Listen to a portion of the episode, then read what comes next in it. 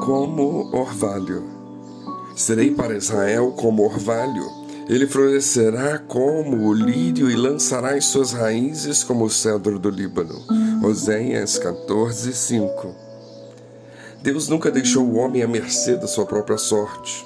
O povo de Israel é uma prova como Deus ama e cuida do seu povo, apesar que muitas vezes o homem queira andar em seus próprios caminhos. Isso aconteceu com Israel por inúmeras vezes e não fiquemos surpresos porque acontece também conosco. O povo de Israel estava distante de Deus devido aos seus pecados. Através do profeta Oséias é feito um convite maravilhoso. Oséias 14:1 diz: Volta, ó Israel, para o Senhor teu Deus, porque pelos teus pecados estás caído. Além disso, no verso que lemos há uma promessa de vida para o povo de Israel. Qual foi feita a promessa feita por Deus para Israel? Bom, o texto diz: Serei para Israel como orvalho que é o orvalho?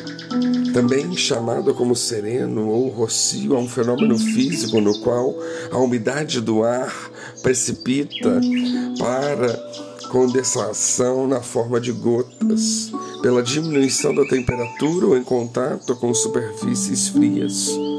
O orvalho só cai durante a noite. Vivemos este momento profético que é a noite e precisamos do orvalho espiritual e de seus benefícios. O orvalho cai diariamente. As bênçãos de Deus são assim, constantes sobre o seu povo. A cada dia somos alvos da operação do Senhor. E podemos destacar então três benefícios do orvalho. Primeiro é que o orvalho é fonte de vida. Sem o orvalho, a vegetação morreria. O homem, então, Consequentemente, só tem vida eterna quando tem uma experiência pessoal com o Senhor Jesus, a salvação.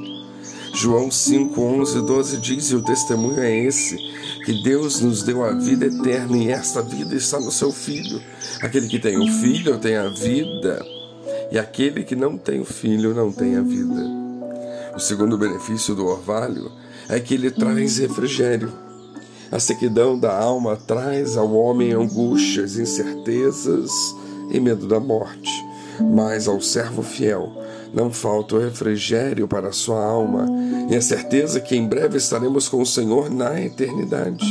Salmo 23, 3 nos fala: Refrigera minha alma, guia-me pelas veredas da justiça, por amor do seu nome. E o terceiro benefício do orvalho é que ele traz renovo. Podemos dizer que o orvalho é a provisão da natureza para a renovação da face da terra. Não tem faltado na caminhada daqueles que servem a Deus o renovo espiritual. Por isso, a igreja fiel não desfalece diante das lutas e provas que enfrentam. O Senhor tem renovado constantemente o seu povo, porque a salvação é uma experiência nova com Deus a cada dia. Lamentações de Jeremias 3, 22 e 23 diz: As misericórdias do Senhor são a causa de não sermos consumidos, porque as misericórdias não têm fim, renovam-se cada manhã. Grande é a tua fidelidade. Mas como receber este orvalho de Deus? Há condições para a vegetação receber o orvalho. Da mesma forma, acontece na vida espiritual para nós recebermos o orvalho de Deus, ou seja, as suas bênçãos. Quais são elas? Primeiramente, o orvalho só cai durante a noite, enquanto a vegetação repousa. Descansar aos pés do Senhor. Vem o orvalho celestial sobre o servo de Deus. Segundo, os poros das plantas se abrem para receber o orvalho. Abrir o coração para o Senhor, fazer morada e ter liberdade para operar em nossas vidas é outra condição. E terceiro, uma completa quietude, ou seja, a temperatura precisa estar baixa e o vento cessar e o ar precisa estar fresco e calmo. Assim, precisamos confiar e esperar no Senhor porque no momento certo ele age, no momento certo as bênçãos vêm. essa mesma promessa: serei para Israel como orvalho.